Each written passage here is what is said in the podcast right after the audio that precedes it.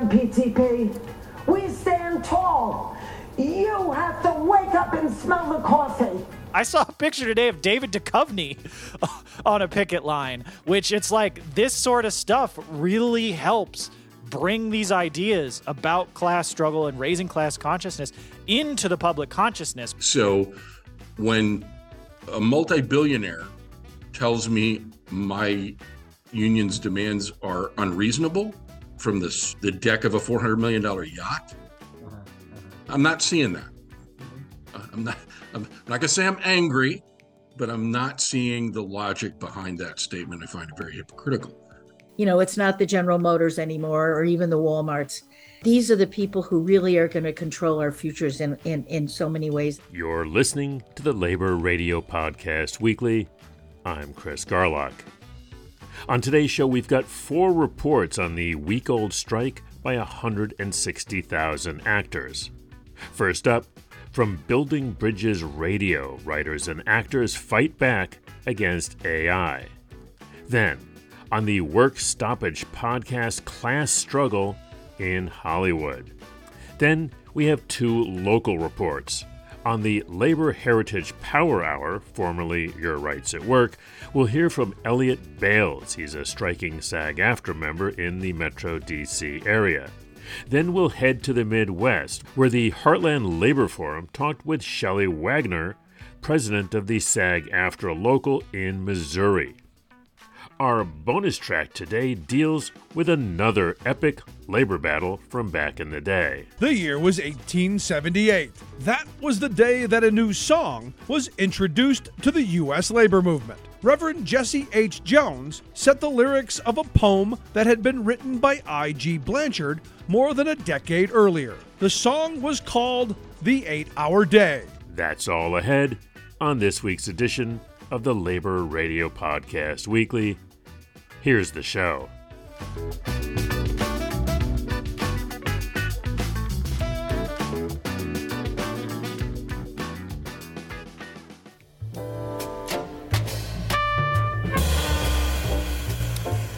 I'm Mimi Rosenberg. I'm Ken Nash.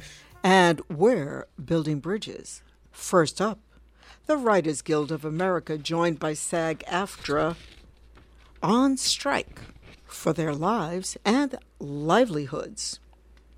Let's hear from Fran Drescher, the president of SAG AFTRA announcing the Screen Actors strike as they joined with their sibling unions, the Writers Guild of America, 11,000 workers who have been on strike since May 2nd.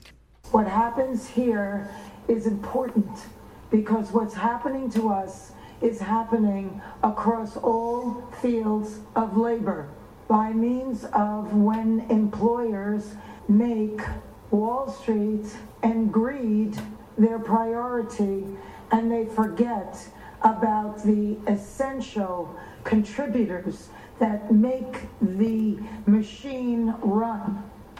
We have a problem. The entire business model has been changed by streaming, digital, AI. Is a moment of history that is a moment of truth. If we don't stand tall right now, we are all going to be in trouble. We are all going to be in jeopardy of being replaced by machines and big business. At some point, you have to say no. We're not going to take this anymore. You people are crazy. Why are you doing this? Privately, they all say we're the center of the wheel. Everybody else tinkers around our artistry. But actions speak louder than words. And there was nothing there. It was insulting. You cannot change the business model as much as it has changed and not expect the contract to change too. We're not going to keep doing incremental changes on a contract that no longer honors what is happening right now with this business model that was foisted upon us. What are we doing? Moving around furniture on the Titanic? It's crazy. So the jig is up, AMPTP. We stand tall. You have to wake up and smell the coffee. We are labor and we stand tall and we demand respect and to be honored for our contribution. You share the wealth because you cannot exist without us. Thank you. And you were listening to President of SAG AFTRA, Fran Drescher. Hamilton Nolan is a labor writer for In These Times. He has spent the last decade writing about labor and politics for Gawker, Splinter, The Guardian, and elsewhere. Much of his work is on Substack. Well, Hamilton, should Hollywood be careful about what it wishes for? Can we, the writers and actors, stop AI from cannibalizing our jobs? And thanks for joining us, Hamilton Nolan. Well, thank you for having me. Um, I think the answer is yes, we can, and um, the time is now to do it. And the strikes that are happening in Hollywood, uh, first the WGA and now SAG, are essentially the the first attempt by uh, working people to really build protections um, for all of us surrounding the use of AI. And an interesting thing about AI is is that it is coming on so fast that you see uh, changes at a speed and at a scale that that we haven't seen with uh, technologies before. And I think um, the urgency that you're seeing uh, with these strikes is partly because we all know that if we don't build some protections around AI right now, uh, by the time the next contract rolls around, it might be too late for all of us. I'm Mimi Rosenberg. I'm Ken Nash. And we're building bridges. Welcome to Work Stoppage, everybody, your favorite labor podcast. My name is John. I'm Dan. And I'm Lena. And we're an entirely listener supported show. So thank you so much if you support us on Patreon. It really does go a long way towards keeping the show going. The wait is over now. And on Wednesday, July 12th, the contract between the 160,000 actors and the studios represented by the AMPTP expired, sending the workers to the picket lines. This is the first time the writers and actors have been on strike at the same time since 1960. Your parents don't even remember this. You have to ask granddad about this one. Uh, for reference, uh, although many of our listeners have probably heard this stat because it, it's the one that everybody loves to throw out there. Uh, the last time the writers and the actors were on strike, the president of SAG AFTRA was Ronald Reagan. I, yep. I did see a little bit about that, but also I also read that the vice president did all of the work and Ronald yes. Reagan just took all the credit. Yeah. Yes, he was also serving as a uh, snitch at yeah. that time. Uh, so yeah.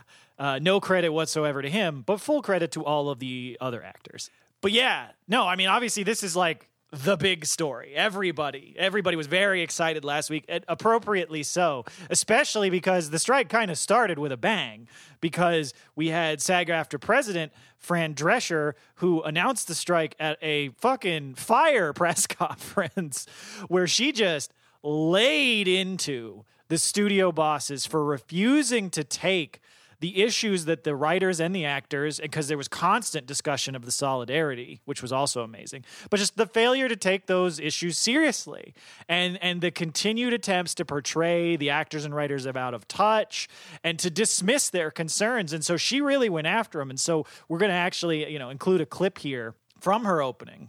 I cannot believe it, quite frankly. How far apart we are on so many things how they plead poverty, that they're losing money left and right when giving hundreds of millions of dollars to their CEOs. It is disgusting. Shame on them. They stand on the wrong side of history at this very moment.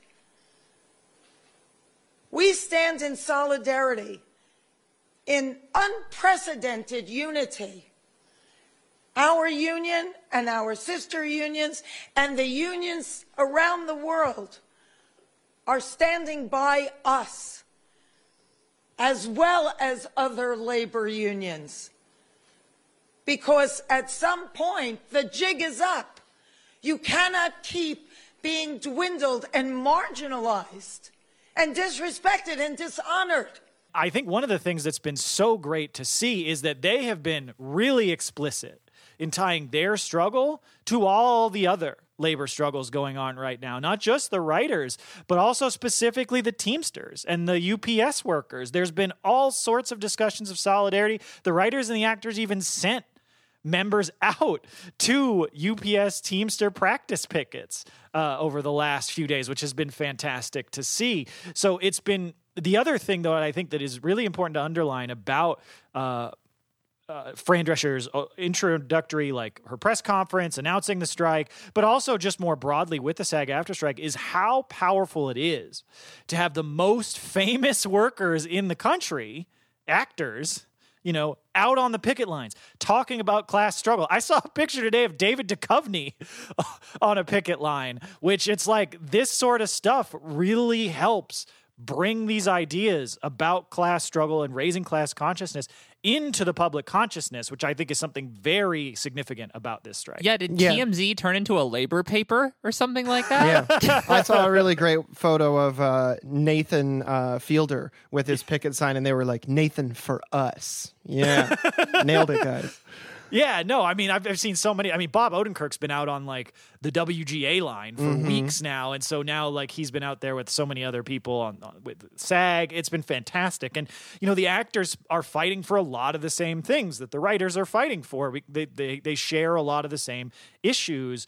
Uh, specifically, of course, pay raises for the lowest paid workers is is really prominent for both sides because again, most of these folks are required to live and work in either Los Angeles or New York. Not everybody. Of course, SAG AFTRA and WGA represent workers all across the country, not just in those cities. But folks who have to live in those cities to work have to pay the ridiculous cost of living in the two like two of the top most expensive cities in the world, much less the country. And so with the the pay rates that the vast majority of the actors who aren't Tom Cruise or like uh, Cillian Murphy or Timothée Chalamet, who's, bringing in millions of dollars for a role, like most workers, actors are out there working $25 $30000 a year maybe 60000 if they're doing okay yeah, even even your favorite B listers probably don't crack six figures. Like, do you think Brett Gelman makes hundred thousand dollars a year? Not that likely. Yeah, and, and and so that's obviously one of the big things and and so one of the other big ones and this was also true for writers but this is probably the one issue aside from AI that I think has gotten the most press because some of the numbers that have come out of it are ridiculous, which is how residuals get paid. Basically, once you've done the work, you film the show or or or or uh, movie, and it's gone out there. You've gotten your initial pay for that work, but you know, of course, the studios are putting these things on for streaming, whether it be on cable streaming, on Netflix, on whatever, all the billion different streaming services and they're making money from those subscriptions. And so you're supposed to be getting a residual uh, you know uh, you're con- supposed to continue to get paid because they're profiting off of your work. But of course the studios have gamed this system for years especially the studios involved in so-called new media uh, to the point where you have so many of these workers, these actors, who get paid basically nothing in residuals. I mean, like one of the the starkest ones that I saw shown out there was actress uh, Kimiko Glenn, who was a one of the like main actresses in Orange is the New Black, which was a mega hit for mm-hmm. Netflix. It was a huge like selling uh, point for them. It was something that moved a lot of subscriptions for them. Honestly, and, I don't watch a lot of stuff, but I did watch that show. Yeah, and and she posted a like a picture of a check of a residual check she got for a grand total in 2020. Because people may say, well, it's been a few years since that show was on. This is in 2020. Everybody was watching fucking streaming because it's the beginning of COVID, and it was you know several years ago, and so Orange is the New Black was slightly su- like newer. So you would think you're going to get some residuals during a period everyone is is either stuck at home or they're labeled as an essential worker. She got a grand total of $27.30 in residuals for the entire year of 2020. That's a made... multi season show. Yeah, mm-hmm. they really copied their notes from Spotify on this one, didn't they? yes. A hundred percent. It's ridiculous. We want to thank everyone for listening. Go to workstoppagepod.com for all of those links. And as always, labor peace is not in our interest, and solidarity forever. Solidarity. Solidarity, everybody.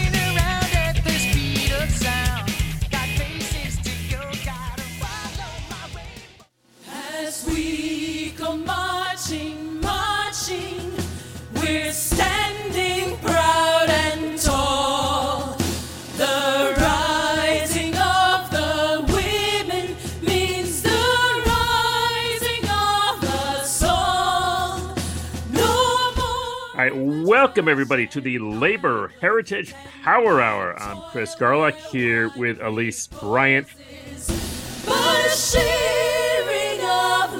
Glories, bread and roses, bread and roses. Our first guest today is actor and SAG AFTRA member Elliott Bales. Thank you for joining us. I was looking at your your resume, and you're clearly an actor. You've got stage and screen credits, but uh, you did not start out as an actor. You did 26 years somewhere else. Tell us about that. I, I did. I, I actually started off in the theater. I uh, I went to college on an uh, U.S. Army ROTC scholarship, uh, and my degree, undergraduate degree, was in communications and theater. And um, I had planned to do four years, do my four year commitment, and uh, return to the theater. And 26 years later, that's exactly what. So uh, I, I spent 26 years in the United States Army as an officer. Uh, retired in 2010, and uh, after a brief stint in the corporate world um, and getting laid off from a Fortune 500 company, so I already have a little, a little, uh, a, a, little irritation with CEOs. Um, that uh, I, uh, I I got a chance and the doors opened after I got laid off, along with 20,000 other employees at that time, uh, to uh, to go to work uh, in the theater, and then and then that's just kind of taken off and and given me a chance to to uh, to to fight the battles in a different way.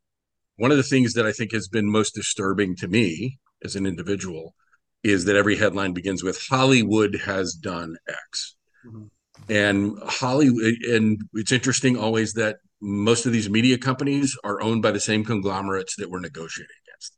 So many of the headlines and stories that you're going to see, you know, there's a couple of bunch of ABC News stories that have come out. Well, who's ABC owned by?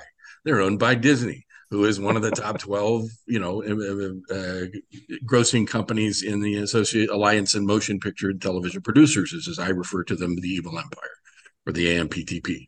Um, and uh, so the there's just a couple of things that are you know factors that are I think help to explain that. Uh, to qualify for our SAG AFTRA health plan, um, you have to make twenty six thousand dollars a year, twenty six thousand eight hundred dollars. That's not a lot of revenue. That's not a, that's not a big job. Eighty seven percent of our members don't qualify wow. for that health care. Mm-hmm. Um, so when a multi-billionaire tells me my union's demands are unreasonable from this the deck of a 400 million dollar yacht uh-huh, uh-huh. i'm not seeing that mm-hmm. i'm not i'm not going to say i'm angry but i'm not seeing the logic behind that statement i find it very hypocritical goodbye to my one goodbye rosalita adios the Labor Heritage Power Hour is produced by me, Chris Garlock, and engineered by Mike Nisella and Kalia Chapman here on WPFW 89.3 FM, your station for jazz and justice. Thanks so much for listening, and we'll see you all next week.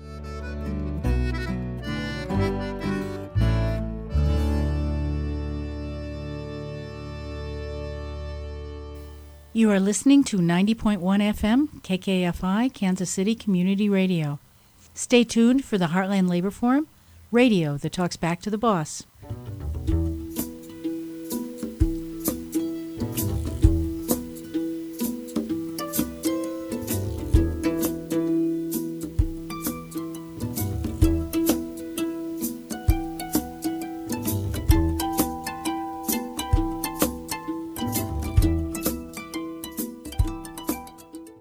This is Judy Ancel. We're devoting the news tonight to an interview with Shelley Waggener, who is the president of the Missouri Valley local of the Screen Actors Guild, American Federation of Television Radio Artists, which they call SAG AFTRA. Welcome, Shelley. Thank you. Thank you for having me. So tell us, who is Shelley Waggener besides president of, of this local that covers Missouri? Well, I am an actor by trade, and I started my career in Los Angeles. And I grew up here in Missouri, went to, to Los Angeles and worked for several years. And then um, when I got married and had a child, I came back to Missouri to my roots to raise my child because I did not want to raise him in Los Angeles at the time. Uh, but I was able to still continue to work in Los Angeles, so I'd go back and forth when when need to. Um, then I got involved with um, union service, uh, which is volunteer. Um, everybody who's in office is volunteer, and we help with union um, policies and members with uh, issues they may have on set or um, with pay or that kind of thing. Um, we're also very uh, active in helping to bring production to our locals um, and things like that. So um, we're important because SAG AFTRA is a member led union. So we are all important in what our voices are and what we have to say and what we need out of our contracts. And that is what we are doing right now in our negotiations, or we're in negotiations, we're on strike now, um, to uh, get better contracts. So our contracts expire every three years. So this is our um, year to do that. And it's a very important year because there's been a lot of development in um, the world with AI and things like that that are not currently addressed in our contracts that we want them to be addressed now. Okay, great. And uh, are there any movies we might recognize you in or TV shows? Yes, I was in the Oscar nominated Winter's Bone. Uh, Mm. I was it with Jennifer Lawrence. I was also in the last movie star with Burt Reynolds. I've done uh, several TV uh, shows when I was in Los Angeles. Uh, so there's a lot you'd probably recognize me from. Okay, great. You know, I think a lot of people think that you guys make a lot of money too, you know, but I'm I'm sure not all actors make as much as say a Meryl Streep or something like that. No. What's, what's the average? Do you have any idea what the average income is of a SAG AFTRA member? It's it's it's lower than you might think. It's you know very few uh, actors in our union are at that top point where they can negotiate you know millions of dollars for their uh, contract. Most of us work on what we call scale which is the contract. And the contract you know pays anywhere from you know depending on the contract that you're working on because we have lower budget contracts to the high budget contracts it's anywhere from 150 to $1000 a day for your time and you're working anywhere from two to four weeks at a time. So it's not a lot because we're not constantly working, right? Right. We're we're doing maybe a project or two a year. So it's and a lot of us can't even qualify for our pension and health because we don't make enough money to do right, so. right. I heard that over half of your members do not make what is it, twenty six thousand dollars a year, which Yeah. you need to do to to qualify for the pension and health. plan. Yes, and that's that's half of 180,000. So that's a lot of people who aren't making uh, health and pension. And so it is very and it is very much um, people think that everybody as an actor makes money because we have so we have those top 10%, 20% people that are making, you know, 20 million dollars a picture, which isn't everybody. Robert Reich just published an article and he, he said that this is a strike that is going to be extremely important for all types of workers in the 21st century. He says that you're dealing with the mega giants and corporations of the 21st century. You know, it's not the General Motors anymore or even the Walmarts. These are the people who really are going to control our futures in, in, in so many ways. And this issue of AI is is part of it. And he says there's a huge imbalance of power. What do you see the stakes as? Is- Do you agree with him? I, I totally agree. And I, I feel like a lot of people don't know how to make that jump or that leap to understand because they think it's, oh, it's just film, it doesn't affect us. But we are lucky enough to be in an industry where we have the voice to be able to stand up against this. Because if we if we lose ai is going to take over so many jobs in so many industries and it will affect a lot of people. So we are trying to do our best to make sure that um, we do kind of keep a lid on it as much as we can because you are correct that this is these are the same companies these digital companies. They kind of run everything now. It's not like it used to be. And these people have a lot of power out there. How long do you think it's going to last, or how long do you think it can last? Let me just quote my friend Harold Phillips, a, a member of your union. He says, uh, We're prepared to last a really long time because we're all used to starving. Yes.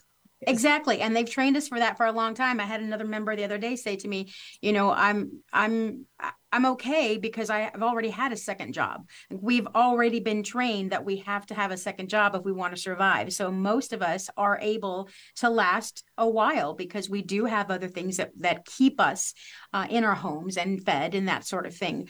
So yeah, we are prepared to last for a while. I think it'll at least be through the end of the year, mm. if not longer. But it's definitely not going to be a short one. How long do you think the industry can last? Have they stockpiled programs and movies? I think they have a little bit, but not a lot.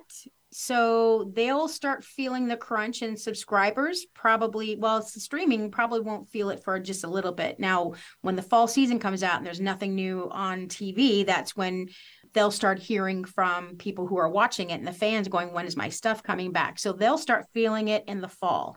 Now, whether or not we'll be able to go back into negotiations, then I don't know. Well, it just remains to be seen. They seem to think that they can uh, do this without us. And if they want to they're trying to get rid of all the creatives right now and that's that's the big battle yeah okay well i wish you luck we're talking to shelley waggener president of the missouri valley local of sag aftra thanks so much shelley thank you so much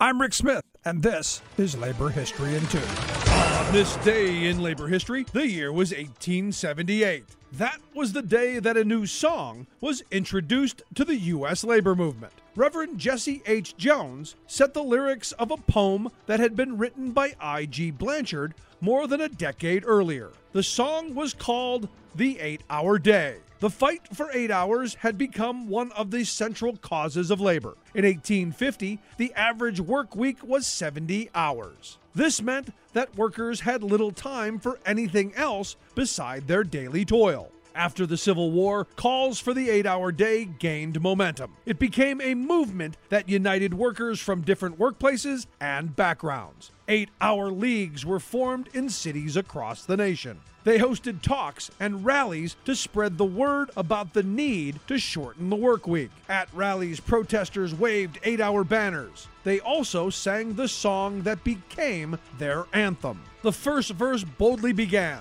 We mean to make things over. We are tired of toil for naught, with but bare enough to live upon, and never an hour for thought. We want to feel the sunshine. We want to smell the flowers. We are sure that God has willed it, and we mean to have eight hours. We're summoning our forces from the shipyard, shop, and mill. Eight hours for work, eight hours for rest, eight hours for what we will.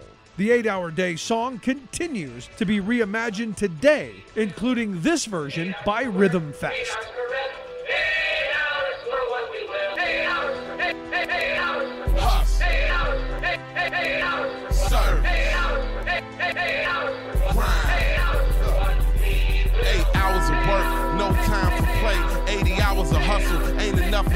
Labor History in Two brought to you by the Illinois Labor History Society and The Rick Smith Show.